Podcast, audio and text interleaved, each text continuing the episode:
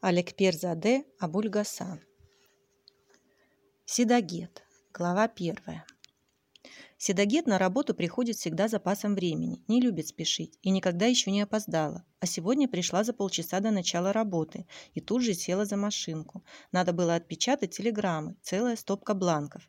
В управление вызвались руководители виноградарских совхозов. Первая телеграмма Ахмеду Нуриеву. Казалось бы, Седоге только вчера пришла сюда работать. Пришла нехотя, думая, что здесь тишь да скука. Но начались такие бурные события. Тихое место, каким она считала управление, стало, как и повсюду в республике, полем жаркой битвы. А Седогет – одна из ее участниц. Седогет училась на втором курсе Института народного хозяйства, когда ей пришлось перевестись на вечернее отделение, чтобы пойти работать. Это случилось вскоре после смерти бабушки.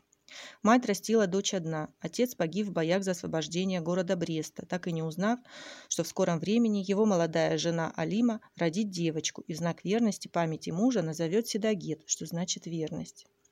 Седагет выросла под присмотром бабушки, а мать Алима с утра и до вечера пропадала на работе, брала дополнительные балансовые счета, чтобы девочка ни в чем не испытывала нужду. Дочь росла трудолюбивой, скромной, охотно помогала Алиме и бабушке по дому.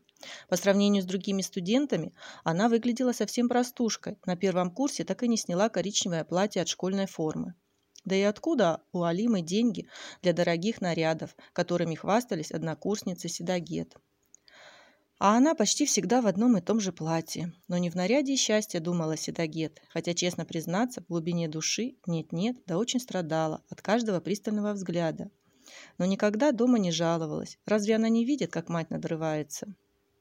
На одном из институтских вечеров к ней подошел парень и о чем-то с ней заговорил, кажется, о знойной жаре, столь необычной для поздней осенней поры.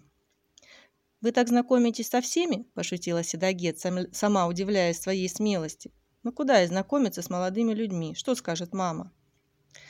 «Я так волновался, не знаю, что придумать», – признался он и, помолчав, добавил. «Вас зовут Седагет, я знаю». И сам представился. «А я Аждар». И снова ухватился за спасительную тему. «А вы не находите, что с природой и правда творится что-то невообразимое?» Аждар простоял рядом Седагет весь вечер, и она от смущения не знала, куда глаза девать. А потом напросился проводить ее домой.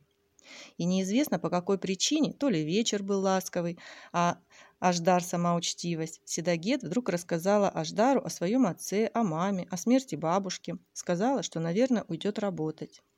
И неожиданно Аждар сказал, что поможет ей с устройством. Его отец работает в сельскохозяйственном управлении, и там что-нибудь для нее найдется. Потом он, вздохнув, признался, что беда не обошла стороной и их семью. Они с сестрой росли без матери. Седагет ужаснулась. Без мамы еще страшнее, чем без отца. Они договорились о новой встрече, а через некоторое время Седагет уже работала в управлении секретарем. Аждар помог.